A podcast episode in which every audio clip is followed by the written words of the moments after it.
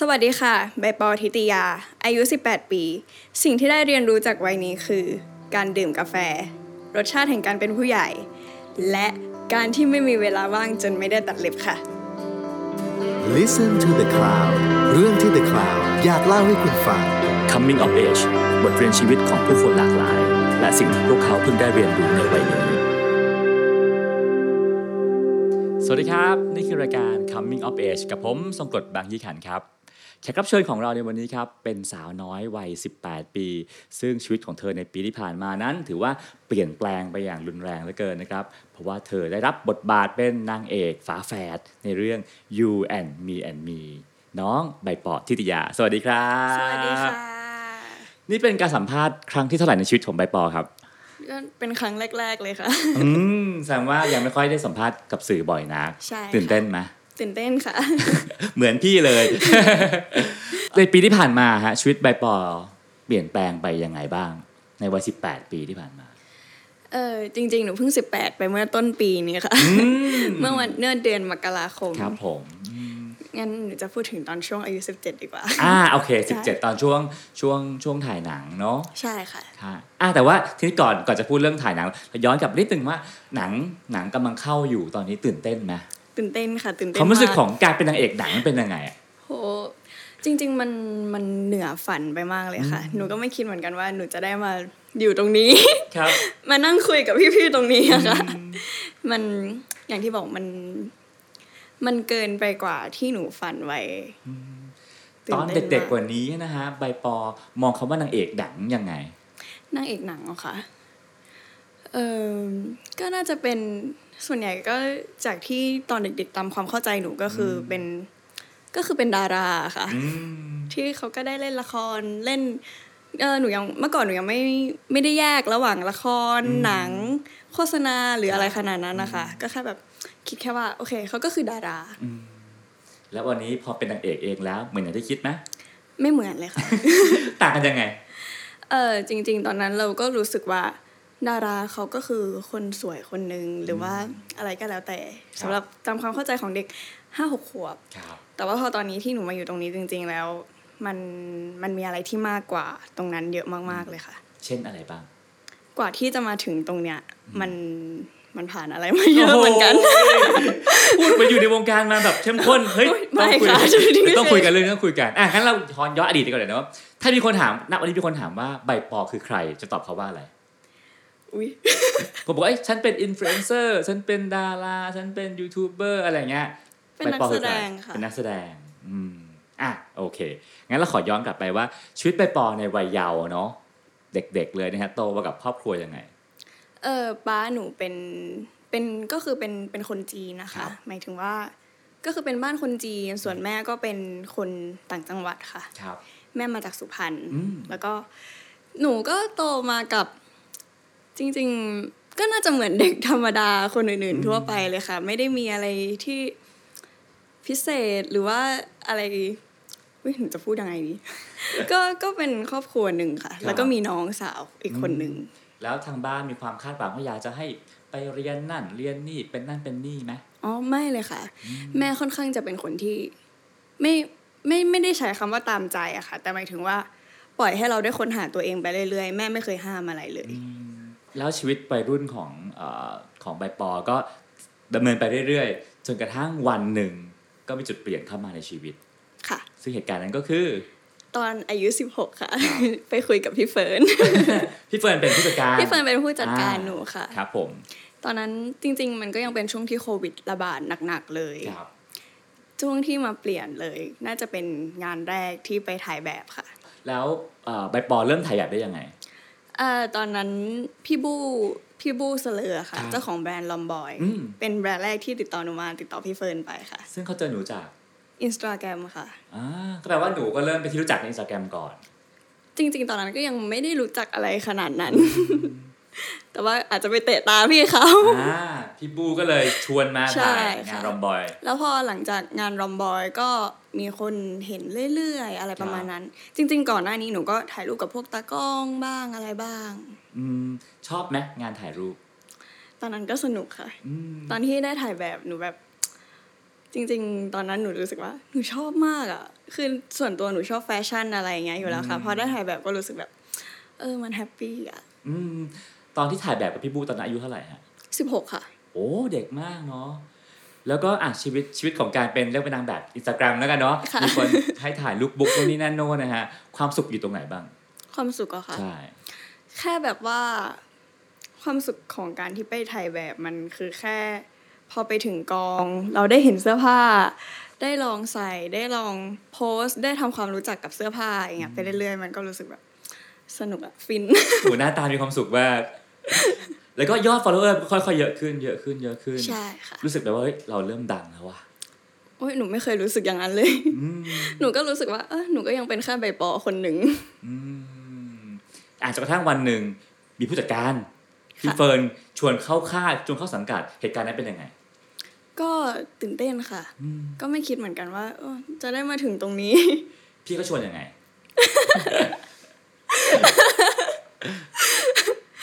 แม่หนูจะเรียกว่าแม่ค่ะอ่าโอเค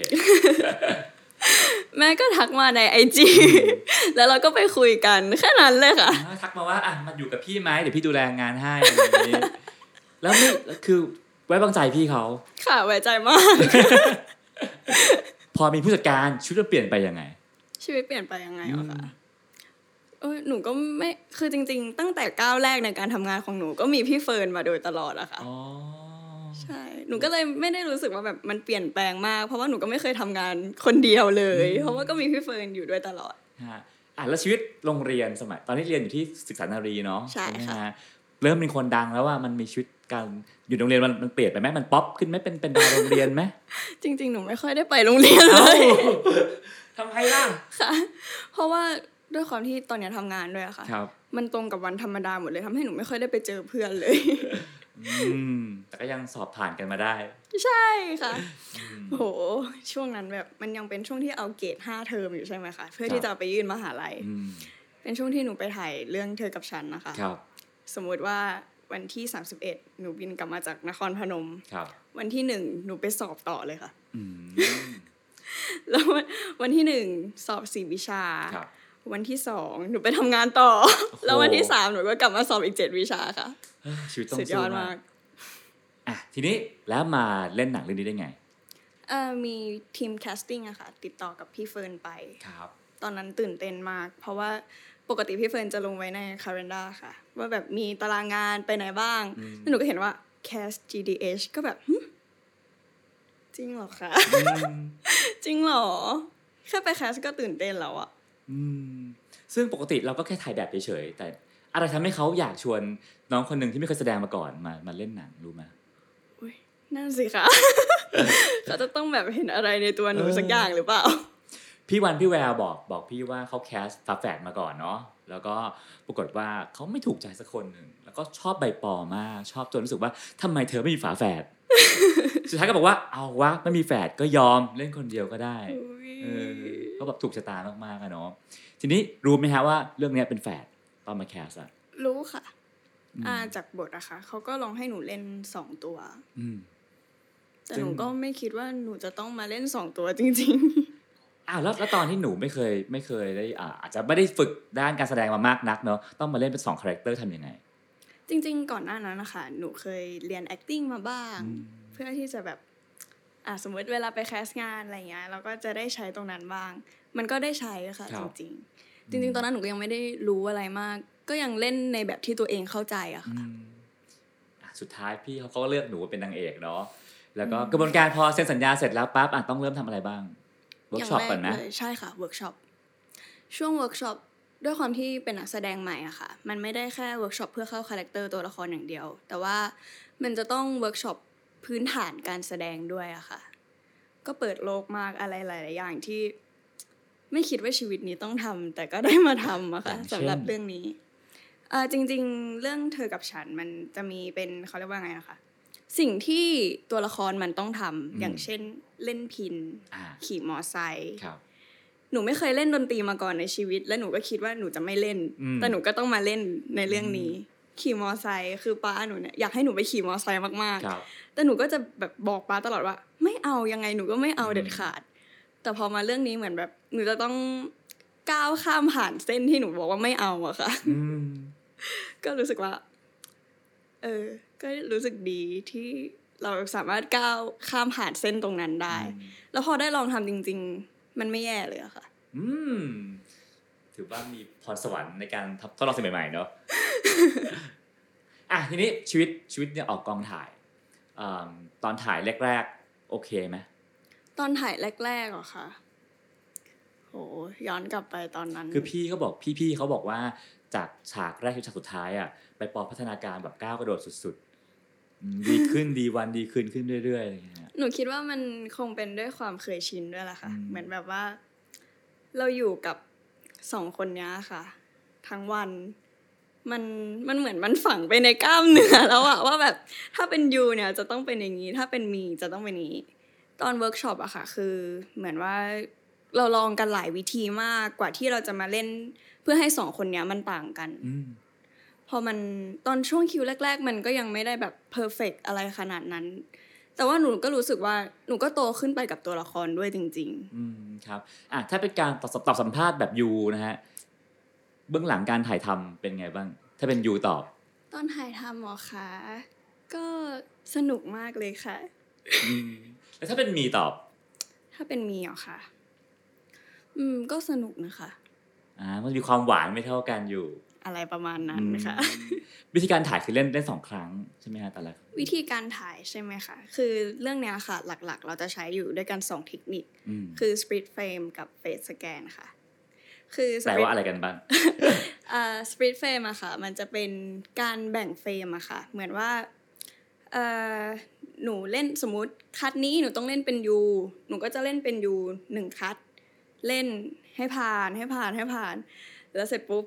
ก็ต้องก็ต้องไปเปลี่ยน แล้วก็กลับมาเล่นเป็นมี เพื่อเล่นให้มันตรงกับคัดที่แล้วอะค่ะอ่าเหมือนตั้งกล้องทิ้งไว้แล้วก็ใช่เล่นเป็นค่ะยูทุกฝั่คนงนี้ก็ต้องล็อกเฟรมไว้อ่าแล้วก็สุดท้ายกลับมาเล่นเป็นมีฝั่งนี้ ใช่ค่ะ สลับฟังกันอืมสำหรับใน cut ที่เป็น two shot นะคะครับ เหนื่อยแย่เลยเนาะเหนื่อยค่ะ แต่ว่าสนุกมาก หนูคิดว่าชีวิตหนูคงจะไม่ได้ทำอะไรแบบนี้อีกแล้วอะอ่าก็ enjoy กับตรงนั้นสุดนั่นคือสปิดเฟรมๆค่ะ อีกอันหนึ่งคือ อีกอันคือ face scan ค่ะ face scan มันจะเหมือนเป็นการเก็บข้อมูลหน้าเรา ก็คือจะใช้เป็นเป็นพี่ stand-in อีกคนหนึ่งอะแทนนะคะเหมือนว่าจะใช้ body ของเขาอืมแต่ว่าจะใช้เป็น face scan ของหนู หนูก็อันนั้นมันก็จะถ่ายหลาย cut หน่อย เพราะว่าเหมือนว่าเวลาที่เราไปถ่าย face scan เราจะต้อง อยู่ให้นิ่งที่สุดเพื่อที่หน้าของเรามันจะได้ตรงกับอืมตรงกับตำแหน่งของพี่เขาอะค่ะ การแสดงอารมณ์สีหน้าอะไรเงี้ยเราต้องออกหมดเลยอืมเห็นพี่ๆผู้กำกับบอกว่าหนูต้องไปเวิร์กช็อปกับ stand-in ด้วย ใช่ค่ะ ให้เป็นแบบสองสองตัวละครให้ให้าะเหมือนแบบว่าเราเป็นฝาแฝดกันจริง ๆ ให้เราแบบรู้สึกผูกพันกันจริง ๆ อืมแล้วมีเหตุการณ์เปลี่ยนแปลงไหมในการระหว่างถ่ายหนังมีอะไรที่รู้สึกว่าเฮ้ยมันทำให้เราเข้าใจศาสตร์หนังมากขึ้น หรือว่าทำให้เราเปลี่ยนผ่านอะไรบางอย่างไหมอืม หนูรู้สึกว่าทุกอย่างมันคือความเคยชินหมดเลยอะค่ะอืมเหมือนว่าพอเราอยู่กับตรงนั้นไปเรื่อยๆ มันก็ซึมซับซึมซับไปเรื่อยอืมถ้าจะพูดถึงสักฉากหนึ่งที่ประทับใจมากๆในเรื่อง ตอนเล่นนี่คือชอบฉากไหนๆเป็น scene ท่ารถทัวร์ค่ะอืมมันเป็น scene ที่เออคิวนั้นเป็นคิวที่หนักหน่วงมากๆสำหรับหนู เป็นคิวที่หนูรู้สึกว่าแบบ มันมันมันสุดยอดมากๆแล้ว แล้วหนูก็รู้สึกว่า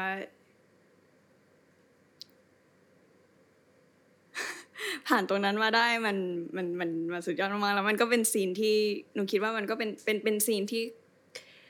coming of age ของตัวละครจริง ๆ เหมือนตัวละครได้ก้าวข้ามผ่านอะไรไปด้วย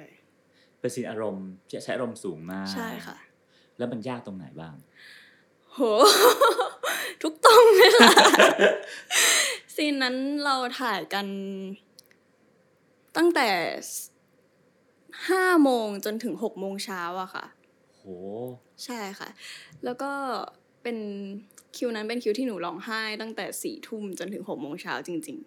ๆ เป็นซีนอารมณ์ แล้วเราต้องด้วยความที่มันเป็นสองตัวละคร มันต้องดราม่าทั้งสองตัวละครเลยอะค่ะ มันคือความยากหลายแล้วเหมือนเทคหลายหลายมันแล้วแล้วช่วงนั้นมันจะเป็น หนูถ่ายติดกันมาสี่วันแล้วด้วยค่ะ ช่วงนั้นอันนั้นเป็นวันที่สี่เหมือนว่า ร่างกายหรือว่าแบบอะไรก็แล้วแต่มันก็ไม่ไหวแล้ว แต่ก็ แต่มันก็ผ่านมาได้อะเลยรู้สึกดีใจมากแล้วการที่คนทั้งกองถ่ายแบบห้าสิบหกสิบคน ต้องพึ่งเราคนเดียวหวังว่าเราจะเล่นให้ได้เพื่อให้ผ่านทุกคนจะได้พักมันกดดันไหมกดดันค่ะ คือหนูก็คิดตลอดว่ามันไม่ใช่หนูแค่เหนื่อยคนเดียว แต่พี่ๆทุกคนทีมงานทุกคนเขาเต็มที่เหมือนกัน เขาก็เหนื่อยเหมือนกันอืมหนูก็อยากจะแบบ โอเค หนังเรื่องนี้มัน ส่วนใหญ่มันก็เป็น scene ที่เป็นเป็นหนูหนูเป็น main character ตรงนั้นน่ะอืมมันก็เกือบร้อยเปอร์เซ็นต์ที่มันขึ้นอยู่กับหนูที่คนจะได้ดูอะค่ะอืมเพราะฉะนั้นหนูก็ต้องทำให้เต็มที่อืมแล้วพอตัดเสร็จเรียบร้อยดูได้ดูหนังแล้วเป็นไงบ้าง โอ้หนูยังไม่ได้ดูค่ะ อ้าวเหรอคะใช่ค่ะยังไม่ได้ดูเลยหนูตื่นเต้นมากอะพี่เข้าใจร้านไม่ยอมให้ดู ใช่ แล้วถ้าเกิดว่าใบปอได้เข้าโรงไปดูหนังตัวเองรอบแรกเลยนะฮะจะดูอะไรในเรื่องหนูจะไปดูเทคนิคแฟร์ค่ะเพราะว่าตอนที่หนูถ่ายหนูก็หนูก็ไม่ได้ดูเหมือนกันว่าอืมพอมันเห็นเป็นสองคนที่คุยกันแล้วจริง ๆ อะอืมมันจะเนียนไหมอืมอะแล้วแบบเฮ้ย acting เราจะสนใจไหมพวกพวกนั้น ก็อยากดูเหมือนกันค่ะ เพราะหนูก็คิดว่าหนูก็เล่นละเอียดประมาณนึงนะอ่าพี่โต้งเขาบอกหนูมาโหโต้งก็ชมอะโอ้โหอะหนังยังยังไม่ได้เข้าแต่ว่าสิ่งที่ผลงานที่ปล่อยไปแล้วชิ้นที่แล้วก็คือเป็น MV ของบิลกินไปเล่นได้ยังไงครับ ก็ทีมเขาก็ติดต่อมาเหมือนกันนะคะ ใช่ก็ได้คุยกับพี่หลิน พี่หลินเป็นผู้กำกับครับอืมเหมือนพี่หลินก็พูดประมาณว่าเอออยากลองกับหนูอะไรประมาณนั้นอืม กรี๊ดนะพอรู้ว่าได้เล่น MV บิลกินกรี๊ดค่ะกรี๊ดอยู่ เล่น MV มันต่างจากเล่นหนังไหมต่างมากเลยค่ะ แต่ด้วยความที่ช่วงนั้นหนูเล่นหนังมาทำให้ phrasing ในการเล่น MV คือ จริง ๆ มันต่างกันมาก แต่หนูติดการเล่นติด phrasing ของการเล่นหนังมาเล่นใน MV อะค่ะเป็นไงมันก็เลยอาจจะรู้สึกว่า จริง ๆ บางอย่างที่แสดงใน MV เอ้ยแสดงในหนัง มันอาจจะเอามาเล่นใน MV ไม่ได้อะค่ะ เรื่องความละเอียดต่างๆ หรือว่าอะไรต่างๆ ประมาณนั้น เพราะว่าเฟรชซิ่งมันต่างกันอืมแต่สุดท้ายก็ออกมาดีมากใช่ไหมขอบคุณค่ะไปชื่นชมกันเดี๋ยวว่านางเอกน่ารักเหลือเกิน อันนั้นมันก็เหมือนเป็นจุดเปลี่ยนอีกหนึ่งอันอืมเหมือนกันนะคะ เพราะว่าเหมือนว่าก็มีคนรู้จักเราเยอะขึ้นจาก MV ของพี่บิวกินครับอะคุณพ่อคุณแม่ได้เห็นผลงานลูกก็เป็นไงบ้าง ตอนแรกปาก็คือด้วยความที่ปาเขาเป็นคนจีนเขาเป็นเหมือนว่าพวก ปากแข็งอะไรประมาณนั้นไม่แสดงน่ะออก ไม่แสดงออกอืมปาก็จะยังแบบไม่ได้สนใจอะไรมากกับที่หนูมาทำงานอะไรตรงนี้ คือเขาไม่เคยว่าอะไรอยู่แล้วครับแต่ว่าเหมือนพอตอนที่ MV พี่กินออกมาค่ะ แล้วแบบเนี่ยมีคนดูเยอะอืมมีคนเห็นเยอะใน t ิ k t o k อะไรอย่างเงี้ยค่ะป้าเขาชอบเล่น t ิ k t o k อืมเขาก็จะแบบ หุยเบปอหูเหมือนแบบเขาก็จะว้าวมากขึ้น เขาโทรมาหาหนูทุกวันเลยค่ะว่าแบบ ไม่ปอคนดูกี่ล้านแล้ว คนดูสามล้านสี่ล้านแล้วนะอย่างเงี้ยทุกวันเลยอะค่ะ ก็โอเค ตลกดีถ้าหนังเข้าเนี่ยพี่ว่ามีเหมาโรงอะอืมอะนั่นก็คือได้ได้ได้ไปเล่น MV เนาะแล้วก็เห็นว่าตอนนี้กำลังเล่นหนังอีกเรื่องหนึงด้วย อ่าเป็นความลับอยู่เนาะใช่ค่ะว่าเลยว่าโอ้โหผลงานเยอะมากๆ ทีนี้ทีนี้ชีวิตเด็กวัย 18 ปีหมาดๆเนาะที่เริ่มมีผลงานแล้วก็กำลังอยู่ ม.6 กำลังจะเข้ามหาวิทยาลัยต่อชีวิตจะเอาไงต่อดี จริง ๆ ตอนนี้หนูยื่น port ที่นวัตกรรมมสวไปค่ะครับการแสดงและกำกับการแสดงอืมก็ติดรอบ port ค่ะแปลว่าเอาดีทางด้านการแสดง ใช่ค่ะ ขอให้ได้ขอให้ได้ ชอบมันตรงไหนการแสดงเนี่ยหนูรู้สึกว่า คือจริง ๆ ก่อนหน้านี้หนูไม่เคยคิดว่าตัวเองจะได้มาเป็นนักแสดง ไม่เคยอิมเมจภาพตัวเองที่จะอืมที่ที่ที่จะได้เป็นนักแสดงขึ้นมาค่ะ พอมันได้มาลองจริง ๆ แล้วรู้สึกว่า มันมีอะไรที่มากกว่าการแค่เป็นบุคคลหน้ากล้องอะค่ะ การแสดงมันมีศาสตร์อะไรที่ลึกกว่านั้นเยอะมาก กว่าที่เราจะมาเป็นตัวละครตัวละครหนึ่งมันยากมากเลยอะค่ะ แล้วหนูก็รู้สึกว่า หนูก็ยังอยากจะ ค้นหาตรงนั้นต่อไปเรื่อยๆ แล้วก็อยากจะพัฒนา skill กันด้านการแสดงต่อไปเรื่อยๆอะค่ะ อืมครับ ก็หวังว่าจะมีเส้นทางที่สวยงาม ขอบคุณค่ะ ทีนี้อยากอยากคุยกับชีวิตเด็กวัยสิบแปดจังพี่ห่างจากวัยสิบแปดมา พอสมควรเลยนะความสุขของเด็กวัยสิบแปดคืออะไร ความสุขของอืมเด็กวัยสิบแปดหรอค่ะอืม จริง ๆ มันง่ายมากเลยค่ะ หนูแค่รู้สึกว่าการที่หนูได้กินอะไรอร่อยอร่อยๆหนูก็มีความสุขแล้วอืมอะแล้วความทุกข์ล่ะ ของเด็กสิบแปดคืออะไร ความทุกข์ของเด็กสิบแปดอืมเอาเด็กสิบแปดทั่วไปใช่ไหมคะเอาหนูเลยก็ได้ฮะเอาหนูอย่างเงี้ยเหรออืค่ะมความทุกข์ของหนูคือ หนูไม่ได้ตัดเล็บอะอืมทำไมอะคือหนูเป็นคนที่ชอบตัดเล็บมากอะค่ะ